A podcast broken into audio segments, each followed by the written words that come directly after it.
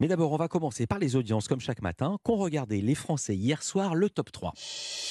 Eh bien, partout à Tis, hein, c'est TF1 avec Astérix et Obélix, Mission Cléopâtre, hein, qui est sur euh, la première marche du podium, près de 5 euh, millions de téléspectateurs, soit 24,6% euh, du public pour le film d'Alain Chabat. Derrière, on retrouve France 2 avec la série Piste Noire, 3,7 millions de téléspectateurs, soit 17,2% de part d'audience. Enfin, M6 clôture ce podium avec le lancement de la 18e saison de L'amour et dans le pré, 3,4 millions de téléspectateurs et 15,1% euh, de part d'audience, un score très solide hein, qui est stable par rapport à l'année dernière.